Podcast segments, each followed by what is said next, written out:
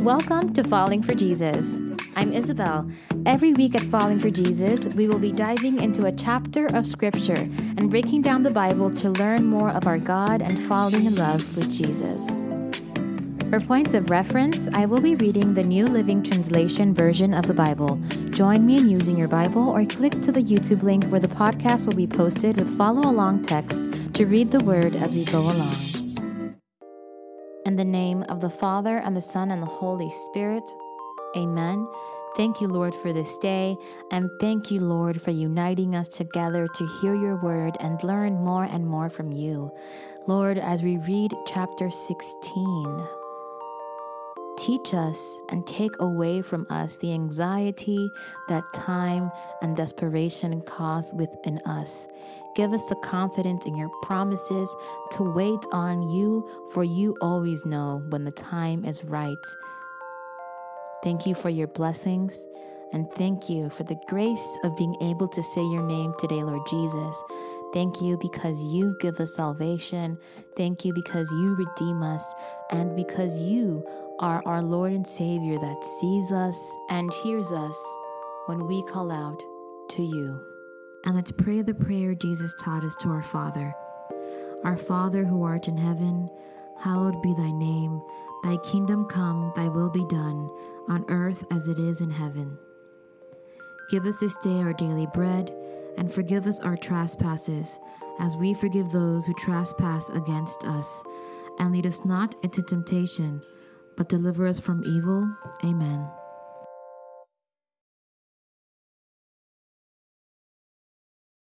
Welcome, welcome, welcome to a new Faithful Friday episode. This is here, Isabel. I am your host, as always, for every week per usual.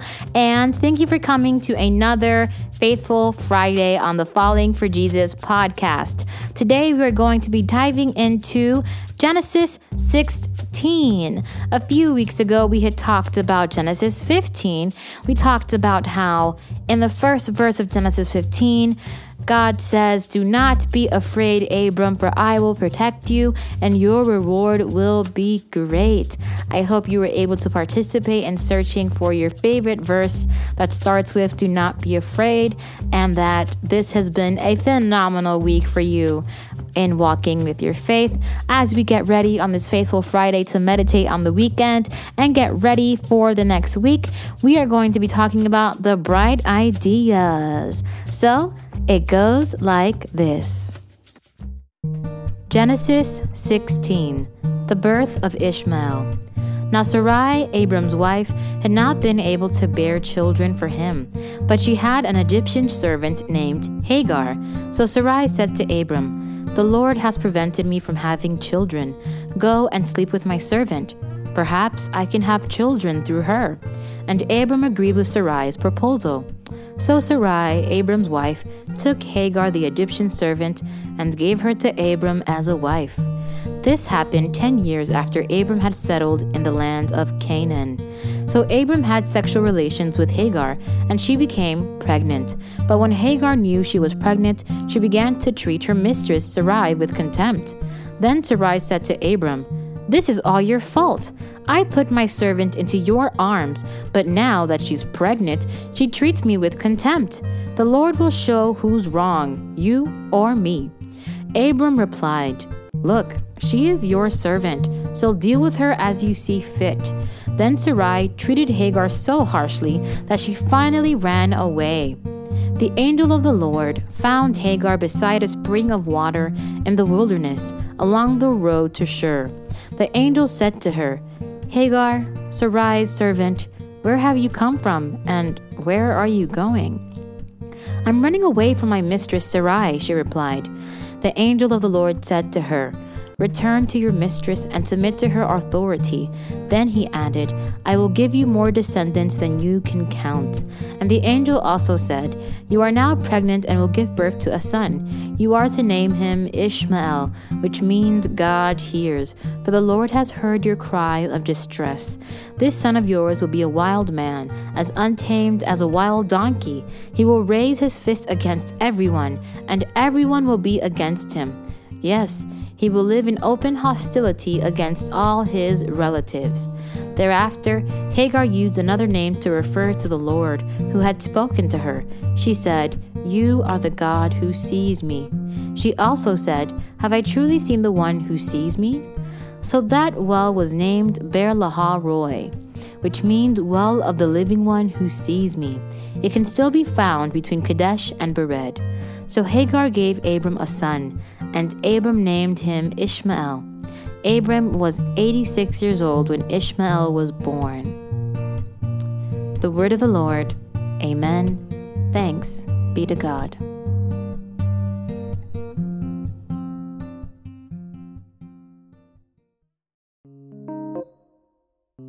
Wow, what a wild chapter. There are so many things happening in this one chapter. As I was reading and meditating on chapter 16, I thought about the bright ideas. You ever want something so bad? You would want to get that thing or person or circumstance, however which way that you can. So, quite frankly, you get desperate. I know it has happened to me.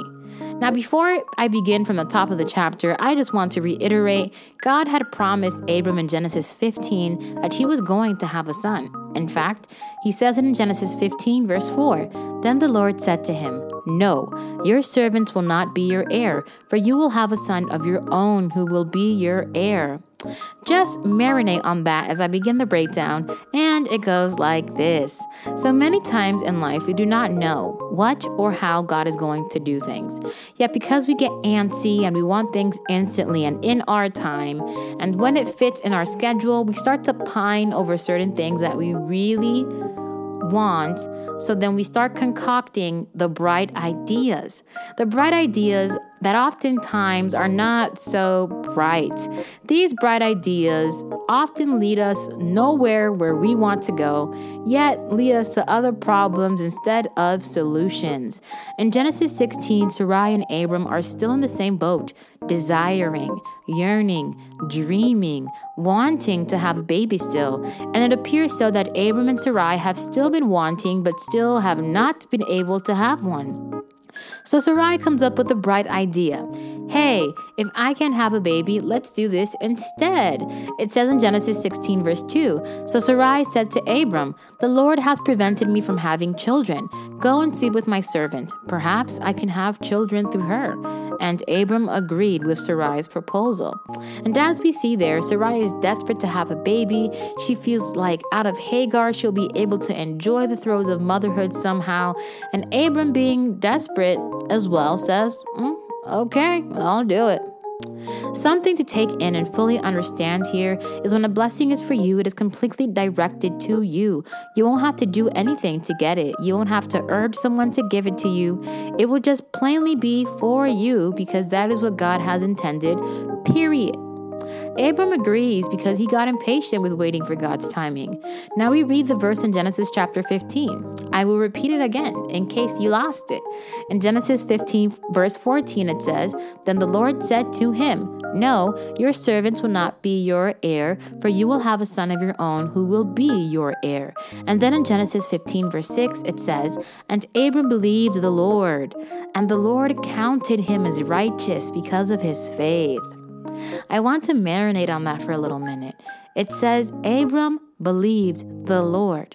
If Abram believed the Lord, what changed? Why was he doing this act of marrying Hagar and impregnating her if he believed the Lord a whole chapter ago? It must have been the time and desperation both combined. For in Genesis 16, verse 3, we see So Sarai, Abram's wife, took Hagar the Egyptian servant and gave her to Abram as a wife. This happened 10 years after Abram had settled in the land of Canaan. 10 years waiting for this promise to be fulfilled, and Abram and Sarai have grown tired of the waiting. So, naturally so, when Sarai brings up this option, he takes it. Why? Because though he believed the promise, his flesh and desire became more important than the promise that was bestowed upon him by God. How many of us have stepped into something without God in the picture simply because we wanted it so bad?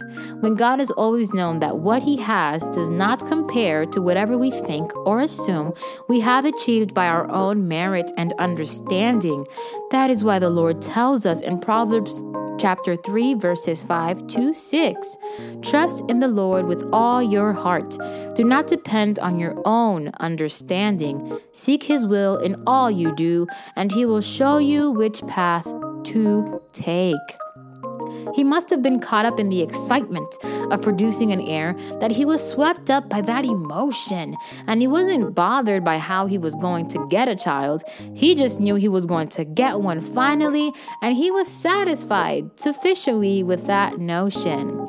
In this, we learn that when we feel this way, stepping out on a desire or making a bright idea that takes God out of the picture, that is rushed, that seems desperate in a way, we need to pull the brakes back. We need to back all the way up and think about what's going on and analyze is this happening from my desire or is this happening because God is moving the mountains for me? Why? Because Abram, like many of us, let our desire and dreams make us forget what we believe in. We get to the point where we don't care if we had to lie, steal, or do underhanded things to achieve the goal. We just want to achieve it. The gag is what's the use of achieving and receiving many praises or accolades or achieving your goals if you lose the integrity of who you are and what you believe in in the process? An heir was promised to Abram. Yes, but nowhere did God mention Hagar in that promise. So he marries Hagar because that's just what they did back then, and Hagar gets pregnant. Hagar starts to act all bold in front of Sarai in a way that Sarai tells Abram in Genesis 16, verse 5. Then Sarai said to Abram, this is all your fault. I put my servant into your arms, but now that she's pregnant, she treats me with contempt. The Lord will show who's wrong, you or me. Abram replied, Look, she is your servant, so deal with her as you see fit. Then Sarai treated Hagar so harshly that she finally ran away. This is the Bible's ultimate baby mama drama, and people say the word is boring. Here we see what having more than one woman does to the dynamic of family in the Bible. In the Bible, anytime more than one wife is chosen, there's a lot of baby mama drama teaching us a lesson. Just stick to one chick, it'll all be great after that. Abram is too funny. He tells Sarai plainly, She's your servant, deal with her. I'm not gonna get into it. So Hagar leaves, and as she has ran away, the angel of the Lord appears to her and tells Hagar in Genesis 16, verse 9 to 11. The angel of the Lord said to her, Return to your mistress and submit to her authority. Then he added, I will give you more descendants than you can count. And the angel also said, You are now pregnant and will give birth to a son. You are to name him Ishmael, which means God hears, for the Lord has heard your cry of distress. Even though Hagar was wedged in the middle of the shenanigans of these two, the Lord has still heard her cry of distress. The angel tells her her child's name will be called Ishmael, which means God hears. Biblical names are so beautiful in tying creation to the Father. Ishmael, God hears. This verse really resonated with me because, number one, through her disgrace of listening to Sarai and Abram, the Lord knew she was simply doing her job as a servant, listening to the authorities. Even in the messy situation, God hears, giving me and all of us the confidence that no matter what has happened or going to happen, God hears our cries and our plea for His help. And three, lastly, it's a testament that even from a messy situation, God can turn it around and reap a blessing. As the chapter comes to a close, Hagar uses another name to refer to the Lord who spoke to her. She says in Genesis 16, verses 13 to 14, You are the God who sees me. She also said, Have I truly seen the one who sees me. So that well was named Beer Lahai Roi, which means well of the living one who sees me. I'm amazed and in awe of how God truly sees us, how Jesus is always in our walk daily. And this week, let's acknowledge that. God hears us and he sees us. Now, at the last verse of the chapter, which explains to us the desperation of Abram and Sarai, in, chap- in chapter 16, verse 16, it says, Abram was 86 years old when Ishmael was born. Like I have been mentioning today, time and desperation are the equal components that will make us forget the promises of our God. What Abram and Sarai did was such an innate human thing to do. It was something that I'm sure many of us have struggled with and have done as well. For this week, let's open our mind and our hearts to the plan and timeline of the Lord, for He knows when, how, and where. And in waiting to get there, what we must do and never cease to do is pray. Praise and worship him, for he is good all the time, and his love endureth forever.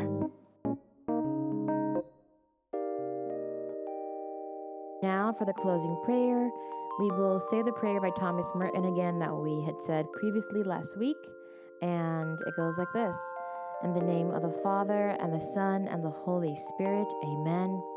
My Lord God, I have no idea where I am going.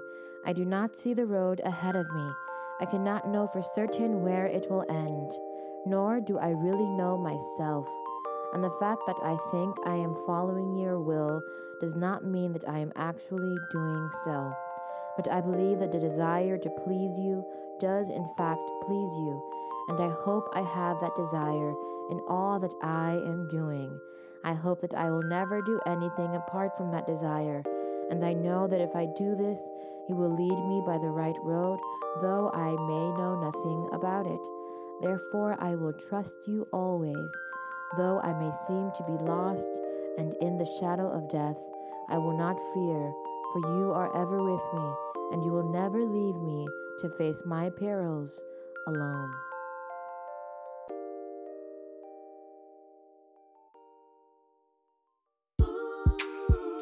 Thank you for joining me this week on Falling for Jesus. Subscribe to the podcast YouTube page and follow us on Instagram to be updated for more. Links will be posted on the description box. God bless and keep on falling for Jesus.